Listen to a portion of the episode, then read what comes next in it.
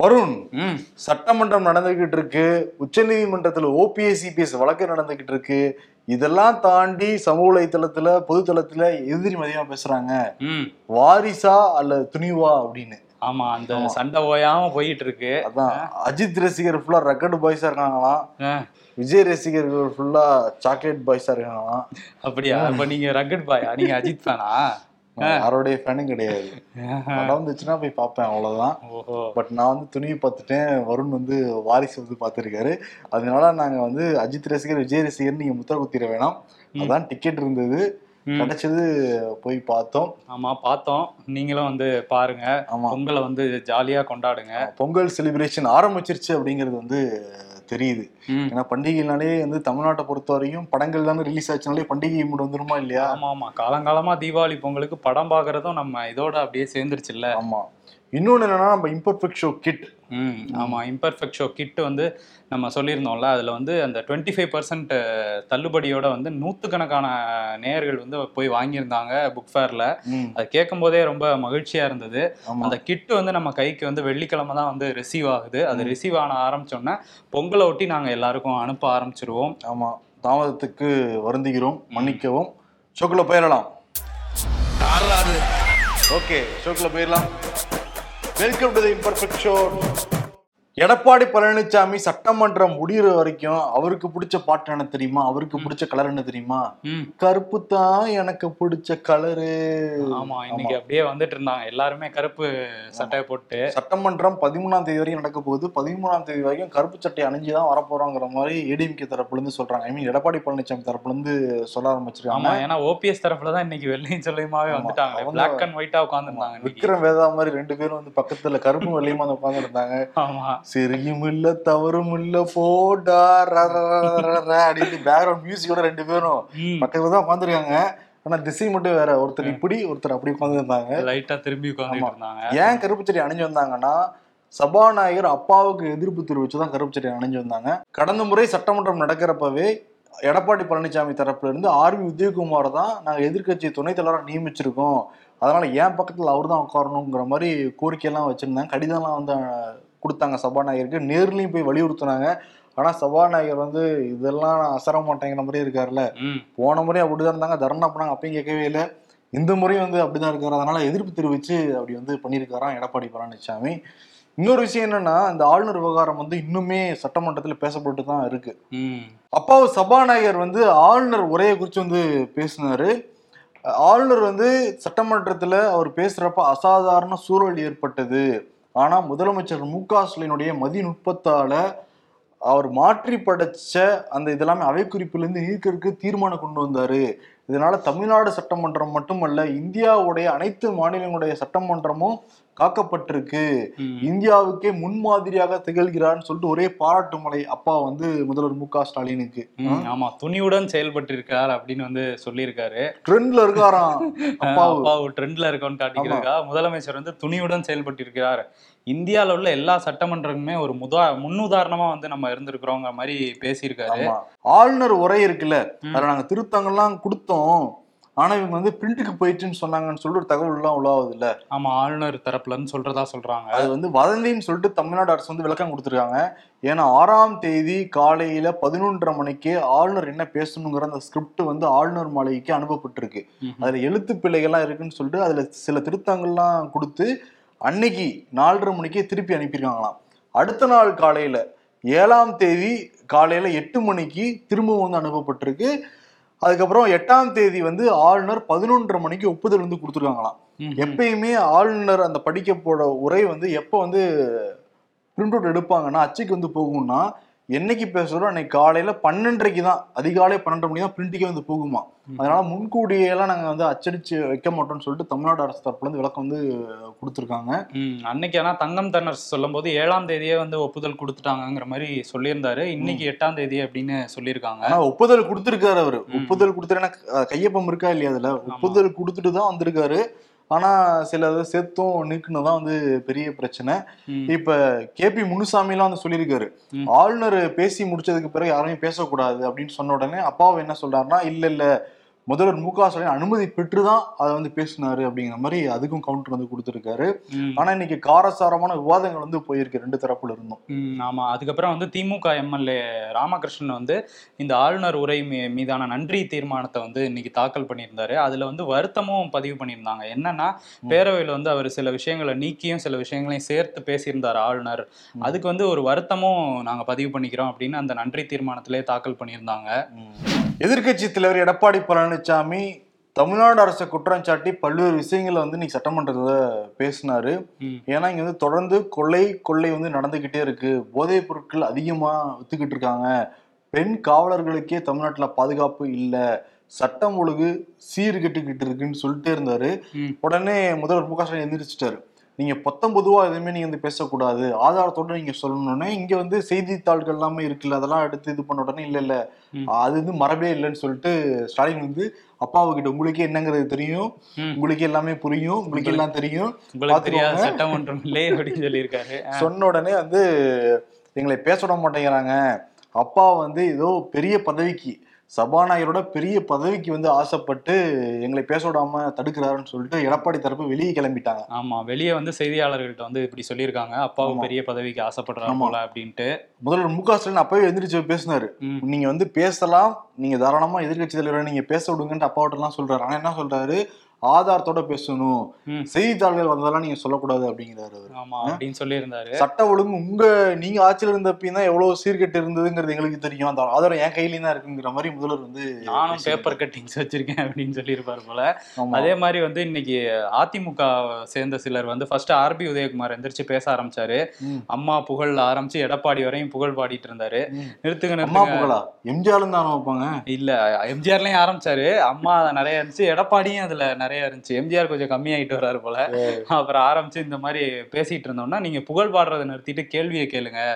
அப்படின்னு சொன்னாரு. இதுக்கு அடுத்து பேசினாரு இசக்கி சுப்பையா. அவரும் வந்து எடப்பாடி ஆட்சியில் இருந்தாலும் சரி இல்லாவிட்டாலும் சரி. அப்படின்னு சொல்லி அவர் ஒரு இதா லென்த்தான ஒரு என்னப்பா கேள்வி ரெண்டு நிமிஷம் ஆயிடுச்சுன்னு நமக்கே சோதனையா இருக்கு. அவங்க சட்டமன்றத்தில் இருக்கவங்களுக்குலாம் ஆமா. கூடவே ஒரு நாலு நாள் அஞ்சு நாள்.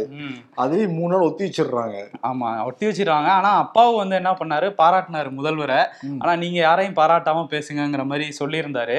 என்ன சொல்லியிருந்தாருன்னா இந்த மாதிரி பேசாம கேள்விக்கு வாங்கன்னு சொன்னோன்னா இசக்கி சுப்பையா வந்து அந்த காரக்குறிச்சி அருணாச்சலம் நாதஸ்வர கலைஞர் அவருக்கு வந்து ஒரு மணிமண்டபம் கட்டணும் அப்படின்னு சொன்னோன்னா அவரு அப்பாவும் அவர் நம்ம ஊருக்காரர் தான் அதை கேளுங்க முதல்ல எதுக்கு புகழ் பாடிட்டு அப்படிங்கிற மாதிரி சொன்னாரு. இதை தாண்டி வந்து தங்கம் தென்னரசு வந்து ஒரு பதில் சொன்னாரு ஃபர்ஸ்ட் வந்து எம்எல்ஏ உதயசூரியன் திமுக எம்எல்ஏ உதயசூரியன் வந்து என்ன கேள்வி கேட்டார்னா.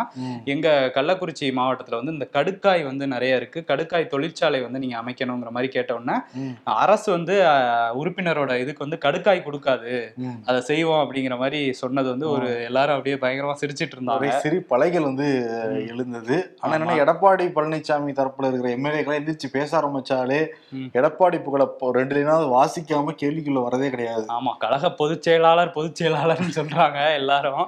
இவர் வேற அங்க ஓபிஎஸ் வேற உட்கார்ந்துருப்பாரு. உட்கார்ந்துருக்காரு. இன்னொன்னு என்னன்னா இன்னும் நீதிமன்றத்துல வழக்கு நடந்துகிட்டு இருக்கு. இன்னும் நீதிமன்றம் வந்து மு- முடிவு ஒன்றும் சொல்லவே இல்லை. இறுதி விசாரணை தான் போய்கிட்டு இருக்கு.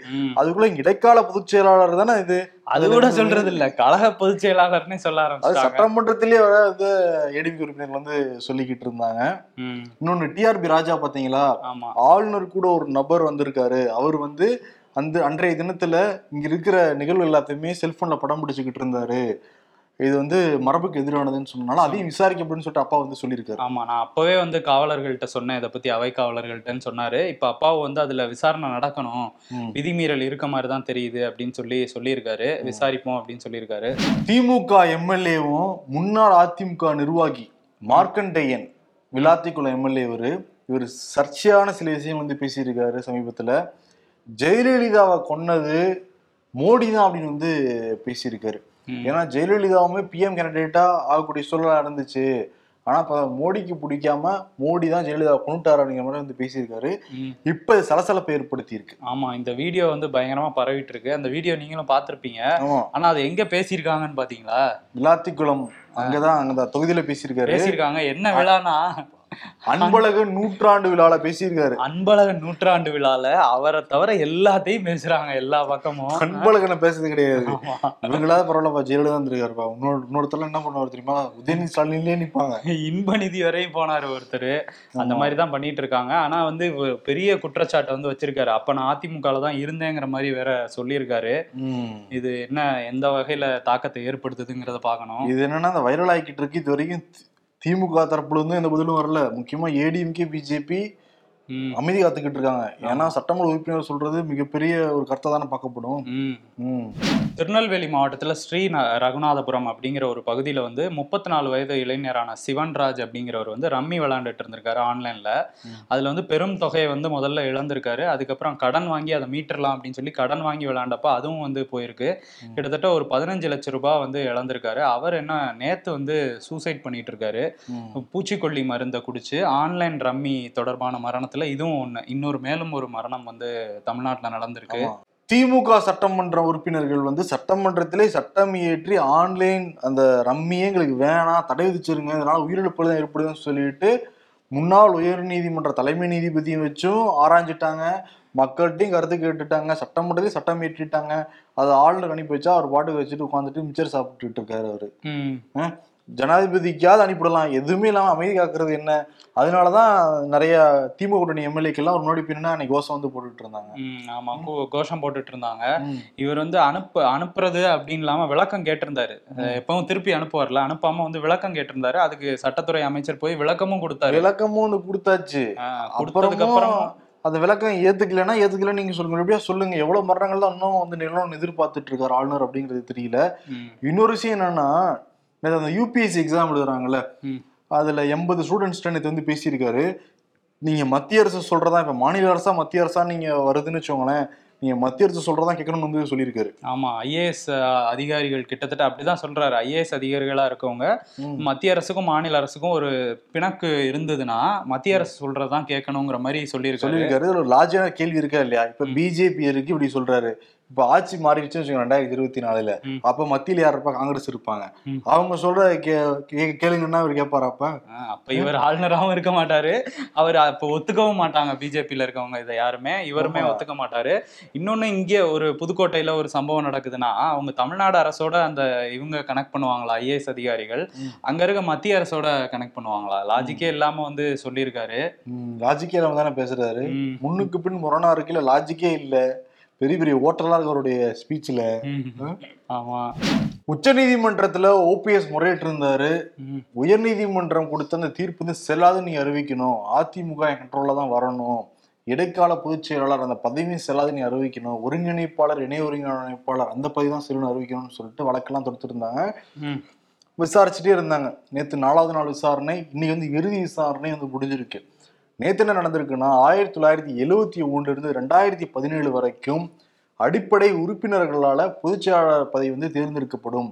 அப்படிதான் எம்ஜிஆர் தேர்ந்தெடுத்தாங்க. ஜெயலலிதா அம்மாவும் அதுக்கு பிறகு வந்து வந்தாங்க.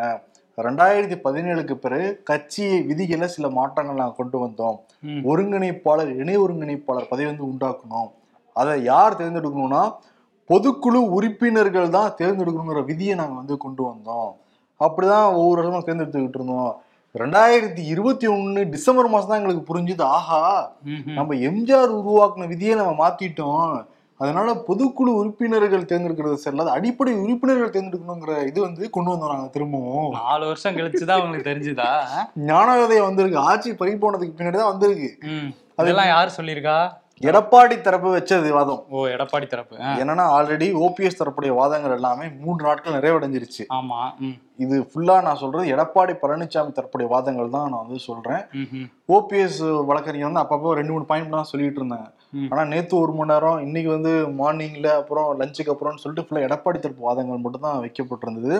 அதுல என்ன சொல்றாங்கன்னா ஒரே ஓட்டுல ரெண்டு போஸ்டிங் நாங்க தேர்ந்தெடுத்தோம். இணை ஒருங்கிணைப்பாளர் ஒருங்கிணைப்பாளர் அந்த ஒரு ஓட்டுல இணை ஒருங்கிணைப்பாளர் தேர்ந்தெடுக்கப்பட்டதுனால அப்படியே ஒருங்கிணைப்பாளர் தேர்ந்தெடுத்துட்டாங்க ஓபிஎஸ் ஓ எடப்பாடியை தேர்வு பண்ணா அவர் ஒருங்கிணைப்பாளரா? அதே நீதிபதி கேட்டு குழம்பிட்டு திருப்பி செக் பண்ணிட்டு இன்ட்ரெஸ்டிங்லாம் சொல்லியிருக்காரு. இன்ட்ரெஸ்டிங் அப்படின்னு நகைச்சுவையே கேள்விலாம் வந்து பண்ணியிருக்காரு. அவர் வந்து இவங்க என்ன இப்ப கட்சி நடத்துறாங்களா இல்ல எதுவும் காமெடி சேனல் நடத்துறாங்களான்னு பாத்திருப்பாரு ஆமா.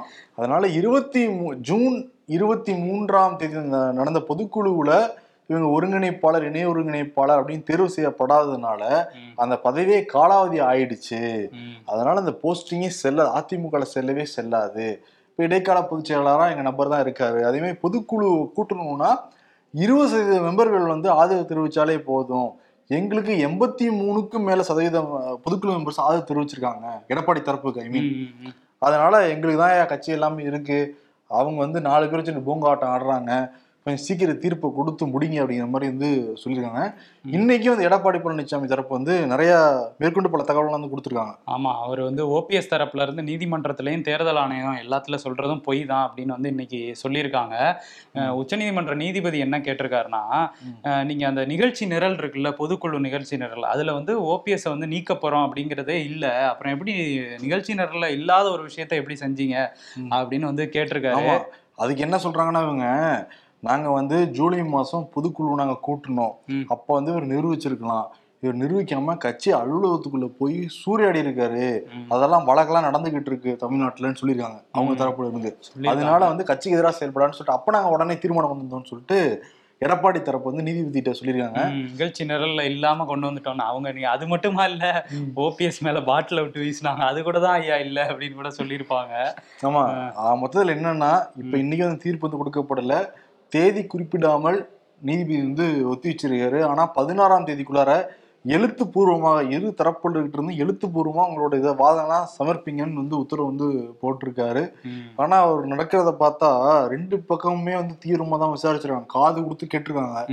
அதனால யாருக்கு சாதகம் மாற போகுங்கிறது அவங்களுக்கே சற்று குழப்பமா தான் இருக்கும். ஆமா ஆமா யாருக்குன்னே கெஸ் பண்ண முடியாம தான் போயிட்டு இருக்கு ரெண்டு. பேரும் இந்த சைடும் ஒரு பயங்கரமான வாதங்களை வச்சிருக்காங்க. இந்த சைடும் வச்சிருக்காங்க.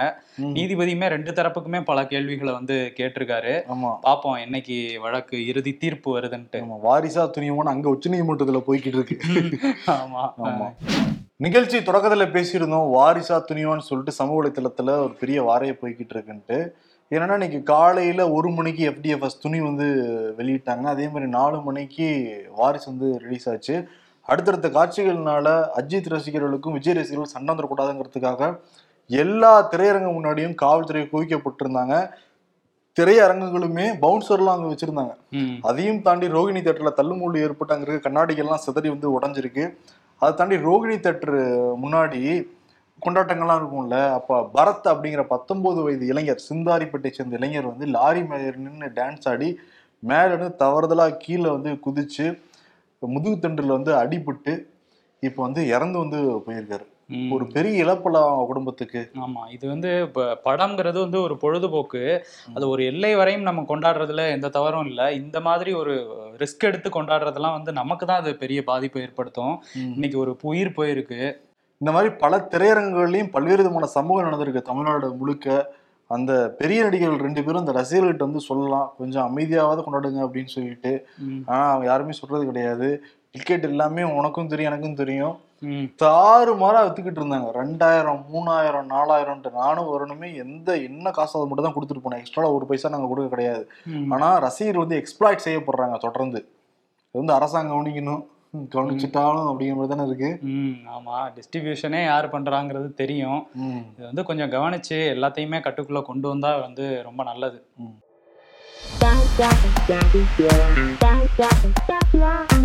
பொங்கல் பரிசு ஆயிரம் ரூபாய் வாங்க ரேஷன் கடைக்கு செல்லும் பொழுது அப்படி கிஃப்டாவா போறாங்களாம். வாங்கிட்டு வரும்போது. அப்படியே சட்டை கிழிஞ்சு வராங்களாம். ஏன்னா பல்வேறு இடங்கள்லயும் கூட்டம். குழுமி நிக்கிறாங்க. கரும்பு கொடுக்குறாங்க. ம். ஒருத்தன் இந்தாடா பொங்கல் சாப்பிடுன்னு டப்பாவை கொடுத்தான். திறந்து பார்த்தா டப்பா காலியா இருக்கு. என்னடா பொங்கலே காணோம்னு கேட்டேன். அதுக்கு அவன் இதான்டா காணும் பொங்கல்னு சொல்லிட்டு போறான். ஆஹா ஐயோயோ.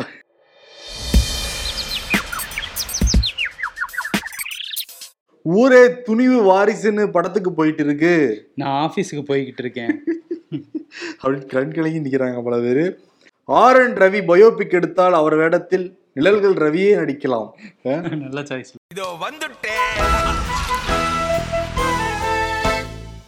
வருண் ம். பொங்கல் என்ன ஞாபகம் வருது? பொங்கல்னா பானை கரும்பு. அதெல்லாம் ஞாபகம் வரும். விளையாட்டு போட்டிலாம் நடக்கும்ல. ஆமா ஊர்ல எல்லாம் நடக்கும். மியூசிக்கல் சேர் வைப்பாங்க. உரியடி. பாட்டு போட்டி வைப்பாங்க ஒரு இடி வைப்பாங்க. அதுல வந்து கயிறெடுக்கும் போட்டிலாம் நடத்துவாங்கல்ல? ஆமா. தக் ஆஃப் வார் அதனால உச்சநீதிமன்றத்துல நாங்க தான் வீட்டுன்னு சொல்லிட்டு எடப்பாடி இழுக்கு அந்த சைடு ஓபிஎஸ் தான் இழுக்குன்னு அவர் இழுக்குன்ட்டு இருக்காங்களே ஆமா. எந்த சைடு உள்ளவங்க உழுக போறாங்கன்னு தெரியல. யாரோ ஒருத்தர் ஒழுக போறாங்க யாரோ ஒருத்தர் ஜெயிக்க போறாங்க. சஸ்பென்ஸா இருக்குல்ல அதனால தக் ஆஃப் வார் வந்து ரெண்டு பேருக்கு கொடுத்துடலாம். ஓ டக் ஆஃப் ஆர கொடுத்துடலாம். ஓபிஎஸ் அண்டு இபிஎஸ் சிறப்பு. நாளை சந்திப்போம். நன்றி. வணக்கம். நன்றி.